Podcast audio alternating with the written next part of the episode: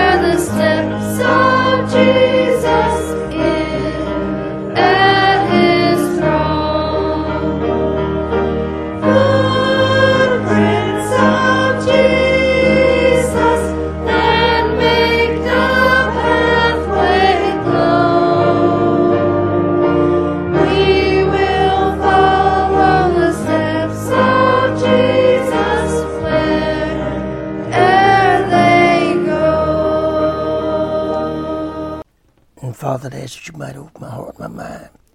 Whatever I preach this morning, that it'll be a blessing to somebody and get somebody saved. We'll thank you for it now. You bless this in Jesus' sweet name as I make some sermons.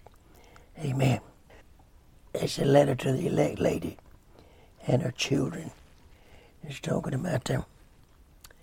Well, First John, Second John, Third John.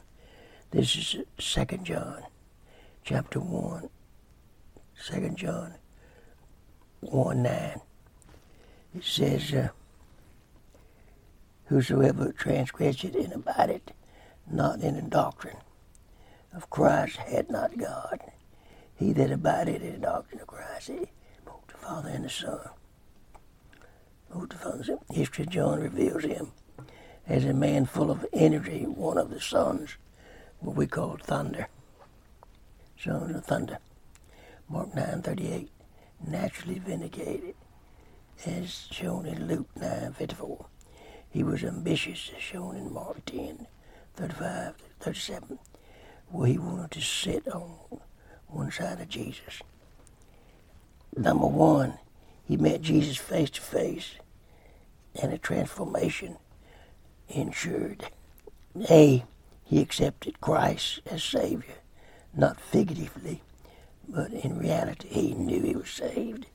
He didn't beat around the bush about it. John knew he was saved. He knew God had touched him. He knew God was real, and he loved God. B, he was called to follow Jesus, and he followed him until his death.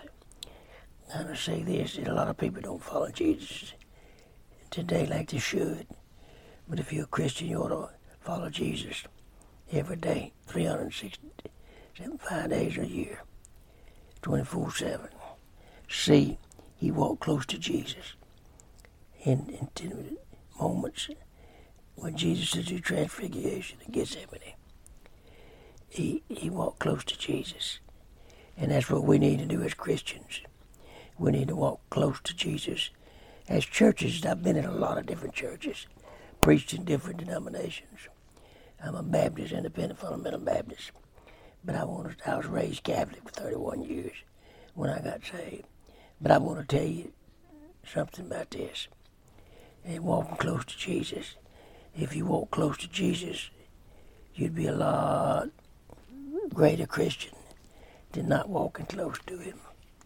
You see, when we get too far from Jesus, we lose our love for Him. You got to live with Him and love Him. You got to walk with Him daily. When you get up in the morning, you need to pray, talk to Him. When you go to bed at night, you need to pray and talk yourself to sleep with Him. There, praying for others because you love others, and we got to learn to love one another. And we just walk with Jesus close to Him. When you got problems in the family, you need to pray and talk to Jesus. Get close to Him. And when you got, when I was in a church, building that church in Junction City, Arkansas, Bible Baptist Church. Listen, I was on my knees all just about every night after I got off work, after I visited, made visitation, ate supper, and then went to bed. But I want to tell you something, I was on my knees during the night praying, asking God for some guidance. I'd never built a church before in my life. I was raised Catholic, and I come out of college, and I was building that church, and then a student in college, teachers tried to tell us how to build a church, and I'd asked him one morning, "Have you ever built a church, or you just sat under your brother and gleaned the blessings?" He said, "I always sat under my brother. He built the churches." And I said, "Well, come to Junction City, Arkansas, and I'll show you how God builds a church." Uh, so you need to get close to God, stay close to Him, walk with Him every day, talk to Him every day. Sometimes I'm riding down the road, I just start talking to God in my vehicle, tell Him I love Him, tell Him I'm sorry when I mess up, and He knows that, but He still loves me, and I thank God for it. I thank God I got eternal security. I don't have to worry about sinning a little bit and dying and going to hell. I know where I'm going when I die. I'm going to be with Jesus. He's got a mansion for me up there. D, he became an ambassador for Christ. John became an ambassador for Christ. Acts chapter 3, verse 1. He became ambassador for Christ because he loved Christ. And he followed Christ closely and he fellowship with Christ. And that's what we need to do. We need to learn to fellowship with Christ daily. If we do, we stop a lot of that problems that we have. And a lot of times we get into sin and we stop it. In chapter Acts chapter three, verse one, the Bible says this. Now Peter and John went up together to the temple at the hour of prayer being the ninth hour. Let me tell you something, brother. He, he stayed in it. And uh, I ain't been going to job. My wife's got Lou Gehrig disease. And she and she's got restless legs. She don't sleep that good at night. And she don't go to church morning. She can't hardly walk. And uh, we've got somebody giving it, helping her every week. Comes over here and tries to help her work her legs. And I want you to know that she still loves God and she misses church. and I miss church. I usually stay here with her when my daughter goes back to Junction City, Arkansas. And she sits with us five days a week for a couple of weeks, and then she goes back home with her, to her family and her husband. And I appreciate that. Thank God for her. Secondly, John was a man of convictions.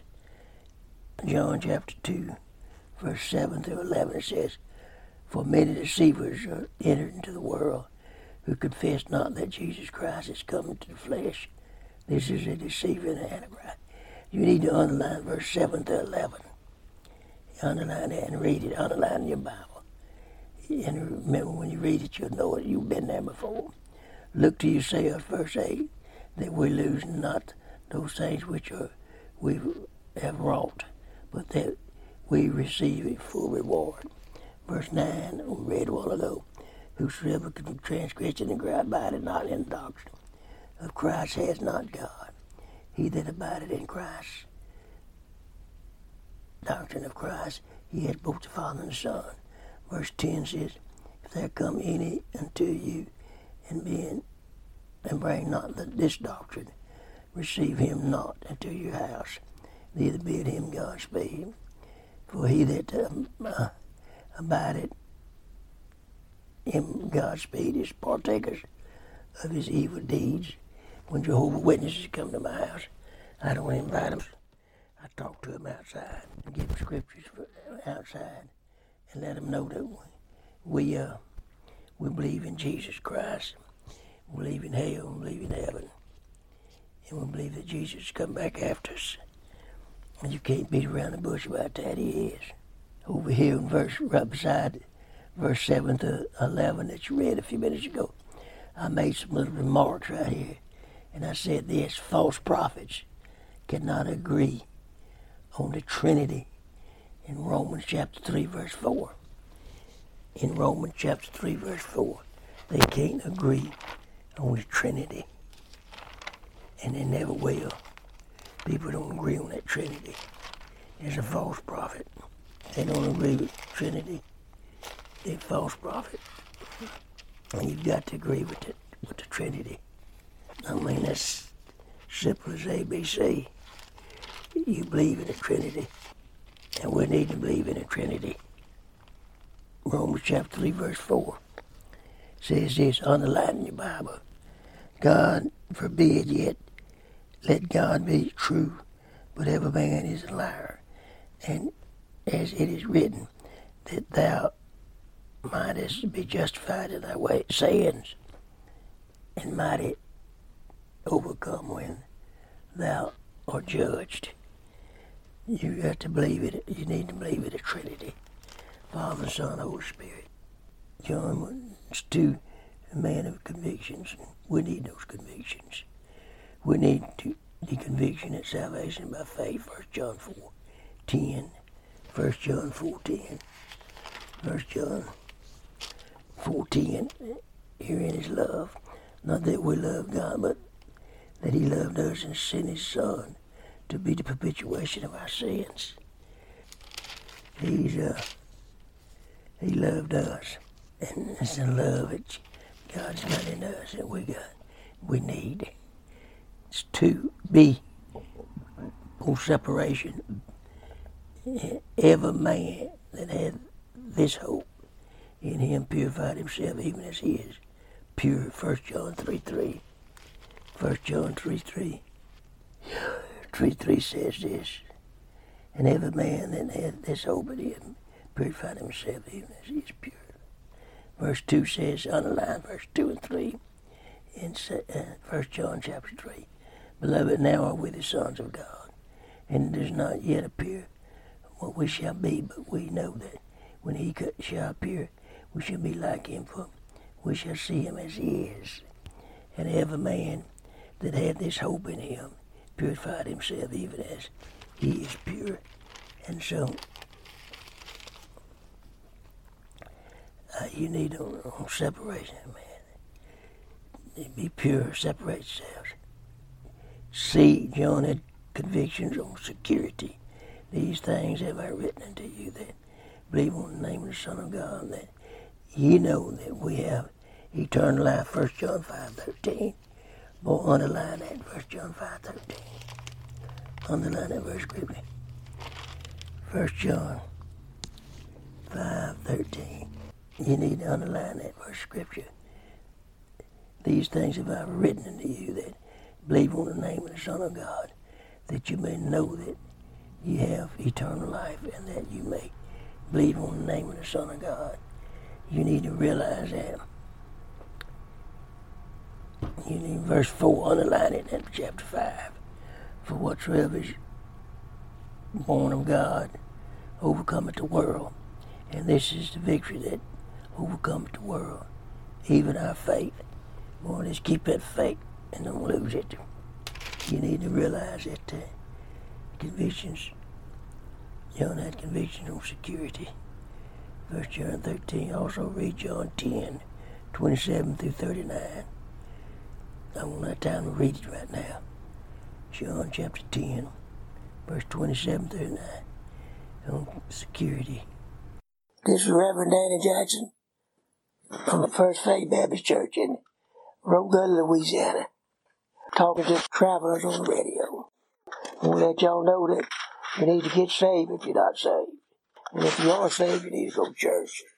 And if you don't go to church, you ought to be of yourself.